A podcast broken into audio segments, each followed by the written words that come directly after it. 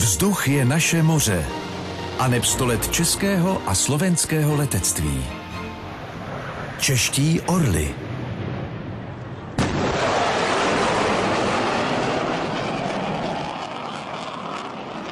Vývoj letectví sebou přinášel i snahu o dosažení čím dál větší rychlosti. Ve 30. letech bylo jasné, že s pístovými motory nelze dosáhnout vyšších výkonů. Před vědci a vynálezci stál úkol vymyslet nový druh pohonu. Jako alternativa se ukázal proudový motor, kde hlavními tahy jsou výstupní plyny vycházející z turbíny, vysvětluje letecký publicista Jiří Kolman. V červenci roku 1939 vzlétl první letoun poháněný proudovým motorem vůbec v historii celého letectví. Stal se jim letoun Henkel 178.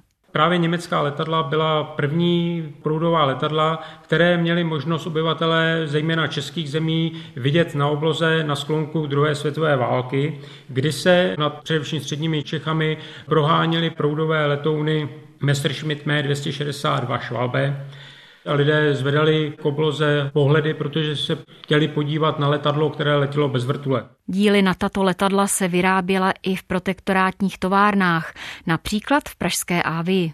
Pozůstatky z této výroby a letadel, které zůstaly po Němcích na našich letištích, vedly k rozhodnutí, že se ve výrobě bude pokračovat i v mírových dobách, a to pro potřeby československého vojenského letectva.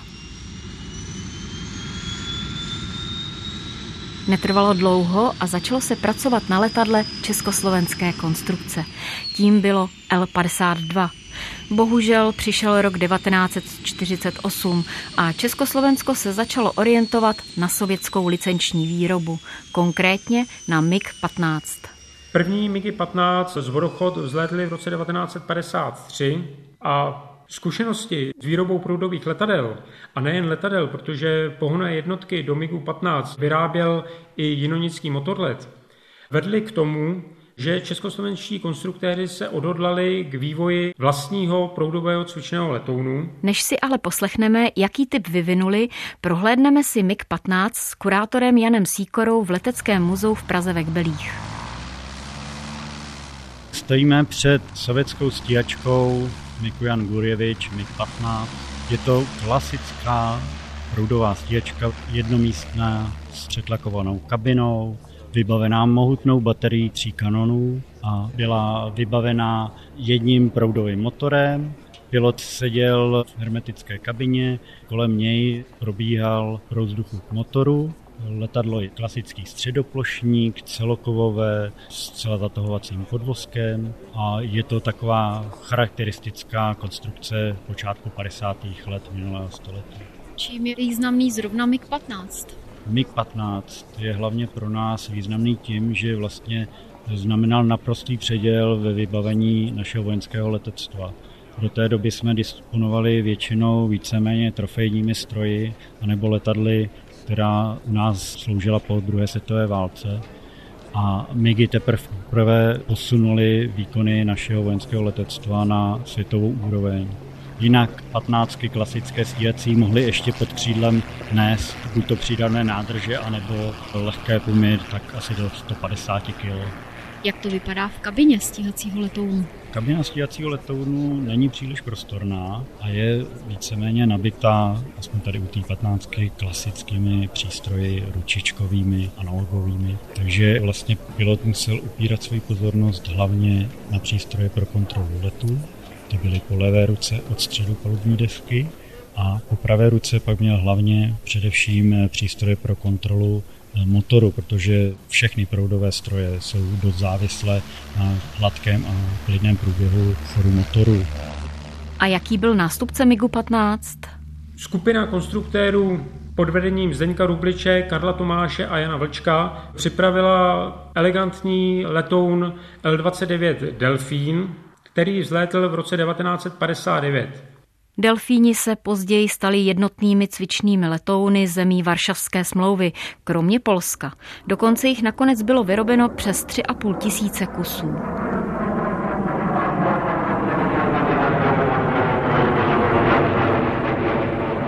S Delfíny se současně vyráběly v licenci i letouny MiG-19 a později MiG-21.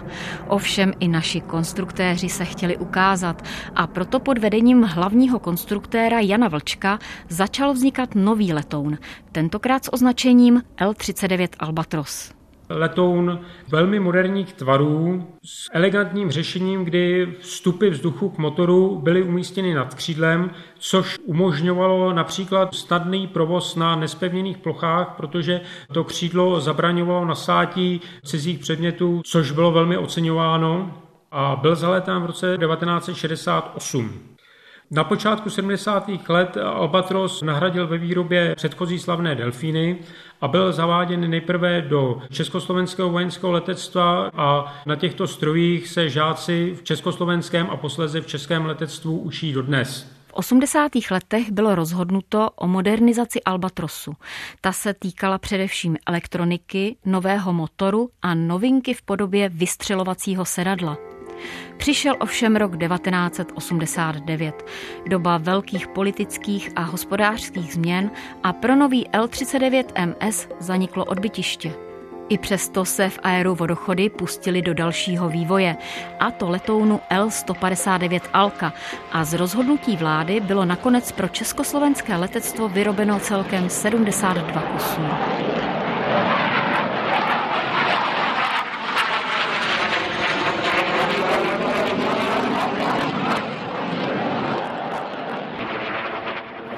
Vzhledem k tomu, že výroba proudových letadel je velice nákladná, myslelo se, že L-159 Alka bude tím posledním.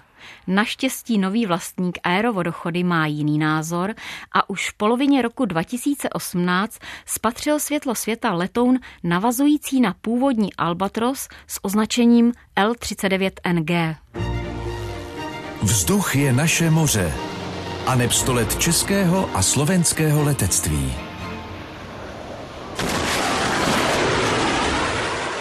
Tak tenhle zvuk uslyšíte, když vám nad hlavou přeletí Gripen, tedy nadzvuková stíhačka. Může se vám zdát, že někde něco bouchlo, ale klid, to jen supersonik překonal rychlost zvuku. Říká se tomu sonický třesk a může být slyšet až desítky kilometrů daleko. I když vám skoro urve uši, jinak nebezpečný není. Gripen Proudový víceúčelový bojový letoun vyvinutý a vyráběný švédskou společností Saab. Jejich koupy a později pronájem pro účely naší armády provázaly povedené korupční skandály. K čemu nám ale jsou vojenské stíhačky, když u nás ve střední Evropě zaplať pámbu panuje mír? Tak například k ochraně vzdušného prostoru – Letouny JAS-39 Gripen jsou zařazeny do ostré pohotovosti a v případě potřeby startují k nekomunikujícím letounům či letadlům tísni. A pak to může vypadat třeba takhle. Jsme na pracovišti řízení letového provozu Věnči u Prahy, které nad územím České republiky poskytuje veškeré letové a provozní služby ve vzdušném prostoru. Operátor bedlivě sleduje monitor a náhle zaznamená problém. K naší hranici se blíží neznámý Airbus. Na mou výzvu, aby se ohlásil, neodpovídá. Zavolejte ho na nouzové frekvenci. Už jsem to zkoušel. Nehlásí se. Zkoušejte to dál. Třeba má poruchu.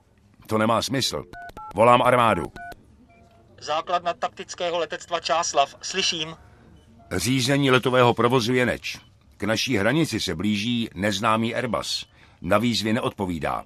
Letí z jihu a míří přímo na Temelín. Udejte přesnou polohu. Vysílám pohotovost. Velitelství vzdušných sil armády České republiky neprodleně vydává povel ke startu dvojice hotovostních stíhačů s letouny JAS-39 Gripen. Mimochodem, víte, co znamená Gripen JAS? Švédové Gripenu říkají grif, což znamená totež, co v češtině prastaré bájné stvoření. Trup Zadní nohy a ocas si vypůjčil od lva. Hlavu, krk, křídla a pařáty pro změnu od orla. Výborně. A co znamená to jas? Hmm, patrně to bude zkratka. Nepochybně. Švédsky je to jakt atak o sponing a česky stíhací, bitevní a průzkumný. A teď se přesuneme do Čáslavy, na dráhu 21. základy taktického letectva, která má za úkol v rámci vzdušných sil armády České republiky zabezpečovat ochranu vzdušného prostoru České republiky. Dva Gripeny s úkolem dostihnout neznámé letadlo právě startují.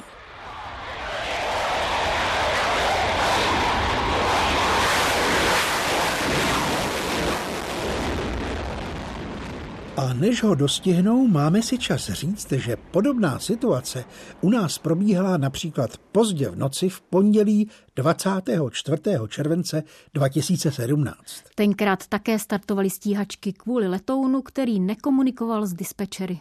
Když překonali nadzvukovou rychlost, způsobili velké rány, které místním obyvatelům ke klidnému spaní zrovna nepřidali. Chtěl jsem se zeptat na událost z pondělní noci, konkrétně na obrovské rány kolem 22. hodiny. Píše na serveru Krymy Plzeň občan z Plzeňska. Byly dvě, dunivé, až to zatřáslo celým barákem. Nevěnoval jsem tomu pozornost, ale během chvíle se moje facebooková zeď začala plnit dotazy, jestli to ostatní lidi slyšeli taky. Dostalo mě, že to bylo slyšet až několik desítek kilometrů od mého bydliště. Kolem čtvrt na jedenáct večer se ozvaly dvě silné rány, jako by něco vybouchlo. Řinčela nám skla v oknech. Lekli jsme se, co se stalo. Už byla tma a měli jsme docela strach, co se děje. Popsala obyvatelka Kaznějova. Pak jsem se dozvěděla, že třeba v Kožlanech se v domech třásly i skleničky. A teď honem zpátky k našim stíhačkám a modelové situaci. Naskýtá se nám zcela mimořádná, za normálních okolností téměř nemyslitelná možnost. Podíváme se teď do kabiny Gripenu přímo za letu, během stíhací akce. Tak co, jak to vypadá, pane pilote? Neznámý Airbus už překročil hranici a stále neodpovídá. Ale už ho máme na dohled. Podívejte, tamhle je. Mhm, a, a co budete dělat? Předně zaujmeme bojovou pozici. První stíhačka letí blíž k Airbusu, druhá s odstupem za ní. A dál? Teď je na čase spojit se s řídící věží. Tak jdeme na to. Můžu? Gripen řídící věži. Vidíme Airbus. Rozumím. Proveďte vizuální kontrolu kokpitu. Rozkaz. Když už jsme mohli být v kokpitu stíhačky, navrhuji mrknout se i do kokpitu Airbusu. Proč ne, když je tu ta možnost? Sedí tu dva piloti. Kapitán letounu sleduje přístrojovou desku, zatímco druhý pilot s překvapeným výrazem zírá na levo. Pane kapitáne, stíhačka! Nalaďte Prahu na nouzovou frekvenci, ať víme, co se děje.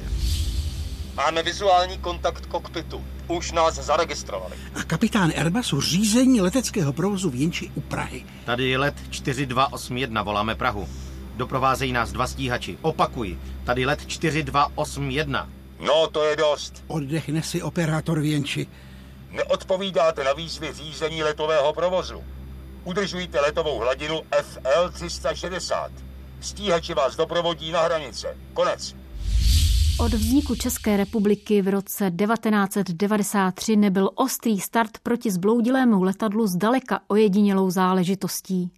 Naši letci se navíc s podobnými problémy potýkají i na zahraničních misích NATO, kdy střeží vzdušný prostor pobaltských zemí či Islandu. Počkejte, ale neřekli jsme, jak to dopadlo s mlčícím Boeingem 737 nad Plzeňskem v roce 2017. Stíhači ho dohnali asi během deseti minut a podobně jako v našem modelovém případě navázali s jeho piloty kontakt. Záhy se zjistilo, že pilot Boeingu mířil z Turecka do Německa a nad Slovenskem špatně nastavil frekvence radiostanice. Gripeny doprovodili zbloudilé dopravní letadlo až k našim hranicím s Německem a všechno skončilo jak? Šťastně. Podobné vzlety k nekomunikujícím letounům nebo ke strojům, které se dostanou do potíží, absolvují naši stíhací piloti zhruba desetkrát do roka. Gripeny střeží české nebe od roku 2005.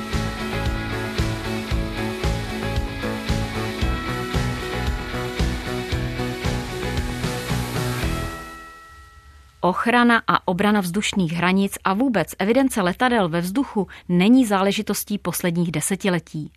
S rozvojem letecké dopravy po první světové válce došlo ke zvýšenému pohybu letadel ve vzdušném prostoru a z toho důvodu bylo nutno začít letecký provoz regulovat. Proto v roce 1919 byla podepsána mezinárodní dohoda, která zaručovala státům vymezení vzdušného prostoru a za jakých podmínek mohou jiné aerolinie, po případě jiné státy využívat vzdušný prostor toho cizího státu. Tuto dohodu nepodepsalo Německo, které navíc ve 30. letech začalo vzdušný prostor cizích zemí narušovat. Šlo převážně o špionážní lety. Z toho důvodu bylo rozhodnuto o systému ochrany vzdušných hranic. Od roku 1935 byly zřízeny četnické letecké hlídky zřizované v příhraničních oblastech. Tyto letecké hlídky měly za úkol monitorovat vzdušný provoz, a to jak vnitrostátní dbát na dodržování letových pravidel, tak zejména na dodržování a na to, aby nebyla narušována naše vzdušná hranice. Letecké hlídky. Ministerstvo vnitra v dohodě s Ministerstvem národní obrany a veřejných prací zřídilo zvláštní četnické letecké hlídky v Chebu, Liberci, Hradci Králové, Benešově u Opavy a v Bratislavě. Účelem těchto četnických hlídek je dozírati na dodržování všech zákonitých předpisů a mezinárodních úmluv týkajících se letectví, jak ze strany letectví domácího, tak i cizozemského, a hájiti tak výlučnou pravomoc a svrchovanost ve vzduchovém prostoru nad státním územím. Veliteli četnických hlídek jsou četničtí důstojníci letci. Přidělená letadla mají základní tón šedozelený. Hlava trupu a okraje nosných ploch jsou šarlatově červené. Na svislé ocasní ploše budou státní barvy v trojúhelníku. Nosné plochy, boky trupu budou označeny značkami státní příslušnosti a imatrikulace OK PAA a OK PAE v barvě šarlatově červené. Výzev těchto hlídek musí být ze strany všech letadel nad zdejším státním územím se pohybujících bezpodmínečně uposlechnuto. Letadla jsou to dvě Aero 32 a tři šmolíky 16 byla včera odevzdána četnictvu, které bylo zastupováno plukovníkem Ješkem a majory Ridlem a Vítkem. Národní listy 10. července 1935. Tento systém ochrany fungoval do března 1939. Na tuto tradici se navázalo opět po skončení druhé světové války. Ochranu vzdušních hranic létala tentokrát letadla Sboru národní bezpečnosti. Již se jednalo o letadla vyzbrojená Avia S-99 a Avia 199, po případě Lavočkiny La-7. Celkový stav byl zhruba 50 těchto letadel, což na zabezpečení celé hranice nedostačovalo. To se ukázalo zejména po roce 1948, kdy u nás došlo ke změně politického systému a celkově v Evropě došlo k vypuknutí studené války naplno a ukázalo se, že Pomocí letadel Sboru národní bezpečnosti to nelze a proto bylo od listopadu 1950 rozhodnuto o ochraně vzdušních hranic pomocí vojenského letectva. Zpočátku byla ochrana rozdělena mezi několik druhů vojsk. Vojenské letectvo, protiletadlové dělostřelectvo a radiolokační monitorování, které mělo na starosti opět jiný druh letectva.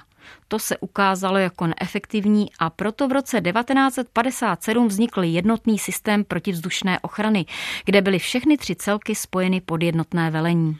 Takový systém protivzdušné obrany v podstatě fungoval až do začátku 90. let, s tím, že vedle proudového letectva do ochrany vzdušných hranic na začátku 80. let byly zapojeny i bitevní vrtulníky Mi-24 určené jako ochrana proti nízkoletícím a pomalým cílům. S počátkem 90. let tato hotovost se přestala sloužit v tak tvrdém režimu, jako byla až do toho roku 89 a letadla sloužila k zachycování cílů po případě zbloudilých letadel nad naše území a dovedení je v případě třeba poruchy na bezpečně na nějaké letiště.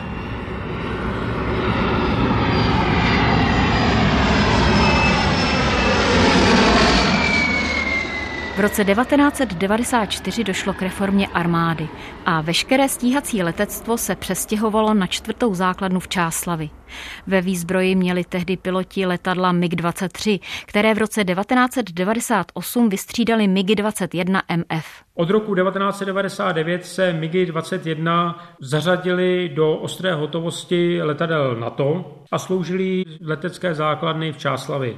Bylo však zřejmé, že tato zastarávající technika již nemůže déle vydržet. V úvahu přicházelo několik letadel, nakonec byl jako nejlepší kandidát vybrán britsko-švédská konstrukce JAS 39 Gripen a velmi záhy nahradili již dosluhující MiG-21 i v té ostré hotovosti, ve které vlastně slouží až do dnešních dnů.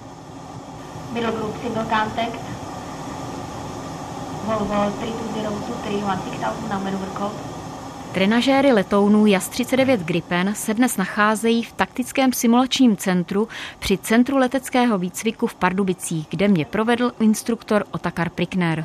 V taktickém simulačním centru provádíme simulovaný výcvik pro piloty letounů především armády České republiky na letounech JAS-39 Gripen, L-159 Alka a L-39 Albatros. Aby se pilot dostal do výcvikového střediska, je zapotřebí, aby měl vzdělání na vojenské akademii, kde tři roky studuje především teorii, matematiku, fyziku, meteorologii, taktiku létání a podobně. Zhruba ve třetím ročníku se dostává sem k nám do Pardubic, do centra leteckého výcviku, kde podstoupí rozřazovací výcvik na letounu Z-142, což je vrtulový letoun, dvoumístný. Po absolvování tohoto výcviku, zhruba ve čtvrtém ročníku studia, piloti jsou rozděleni na piloty proudových letadel, vrtulníků a dopravního letectva a pak už podle těch zaměření k nám přijdou na výcvik. Po ukončení studia piloti proudových letadel nastupují většinou do útvaru v Čáslavi, kde pokračují ve výcviku na letounu L-39 Albatros a dále na letadle L-159 Alka. Simulační kokpity uvedených letadel jsou právě ve výcvikovém středisku v Pardubicích. A vrcholem tohoto žebříčku je vlastně letoun JAS-39 Gripen, jako nadzvukový letoun, vlastně vrchol té pyramidy v tom českém letectvu současnosti, kde tady piloti cvičí pravidelně, cvičí zásahy na vzdušné cíle, cvičí používání výzbroje, používání komunikačních prostředků, radaru. Takže tohle to všechno může pilot se naučit u nás. K nám už chodí piloti, kteří umějí ovládat letoun, vědí, kde jsou ovládací prvky letounu, protože u nás jsou kokpity patřičně zjednodušeny, nejsou tam například boční panely s ovládacími prvky, neřeší se tady zvláštní případy zaletu. Náš záměr je, aby nám správně fungovaly všechny prostředky pro taktické lítání, to znamená komunikační prostředky, linkové prostředky, samozřejmě radar, funkční zbraňové systémy, aby byly a pak samozřejmě, aby jsme tady byli schopni simulovat, dejme tomu, rušení radaru, rušení komunikace a všechny tyhle ty věci, které jsou spojeny s tou taktickou situací, s řešením otázek v průběhu konfliktu nebo v průběhu úderu na pozemní cíl.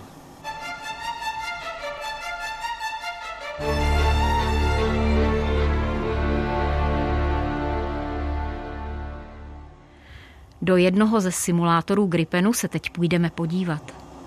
My se teďka nacházíme v polokouli simulátoru pro letoun Gripen, respektive my tady máme osm pilotovatelných kokpitů, přičem čtyři jsou sférické, jsou to polokoule, kdy výhled pilota ze svého posazení je 180 stupňů azimutálně, 80 nahoru, 20 stupňů dolů, takže ten pohled je opravdu reálný tomu posazení v tom letounu. Kokpit dále je vybaven 24-palcovým dotykovým displejem a na tento dotykový displej se de facto promítá zmenšená verze ty kabiny. Rozhodli jsme prostě, které veškeré prvky potřebujeme pro to taktické použití, takže pokud se bavíme o letounu Gripen, tak samozřejmě jsou tam plně funkční tři velké displeje a samozřejmě tam jsou ovládací prvky třeba pro zavírání podvozku, ale také pro odhoz zbraní nebo podvěsné výzbroje. Já jenom potvrdím, že když to srovnám třeba s dopravním letadlem, kde je spousta mechanických páček, Tady je opravdu jenom obrazovka, dotyková. Nemůže se v tom přetížení, rychlosti a vůbec v tom stresu pilot splést, aby sáhl omylem kousek vedle?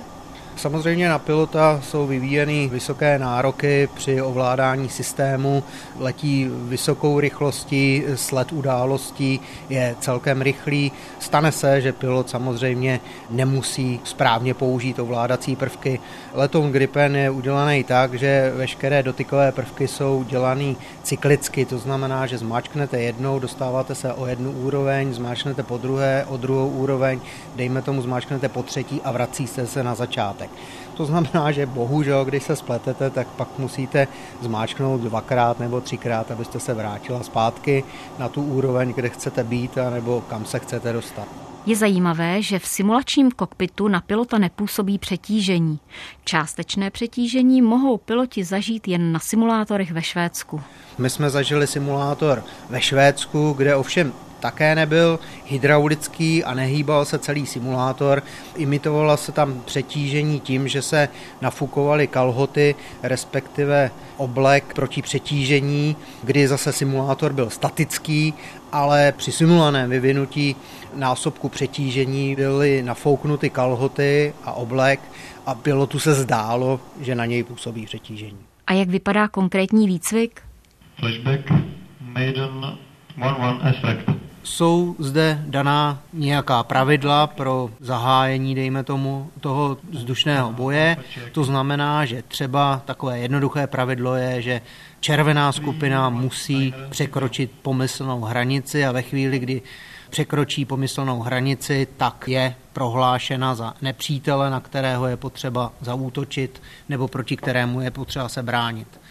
Celou tu dobu ta naše modrá skupina poslouchá informace z pozemního naváděcího stanoviště o tom, kde se pohybují letouny nepřítele, ta červená skupina a ve chvíli, kdy jsou prohlášeni za nepřítele, který překročil tu mes, tak začínají modří se bránit, to znamená, že použijí také zbraně proti červené skupině. To všechno můžeme slyšet na té komunikaci, kdy piloti si rozdávají úkoly, kdo bude působit na který cíl. Je potřeba si tohle přesně určit, je potřeba, aby pokud možno jedna raketa letěla na jedno letadlo a pokryli jsme celou tu hrozbu, která proti nám jde.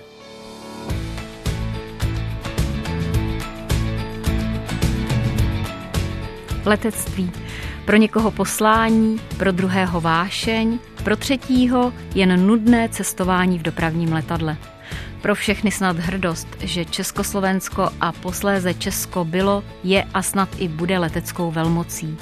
Vždyť dokážeme vyrobit vše od draka přes elektroniku. Vyvíjíme a vyrábíme nejen motory, které patří mezi světovou extratřídu, ale i kompletní letouny pro civilní dopravu, sport, výcvik i vojenské užití.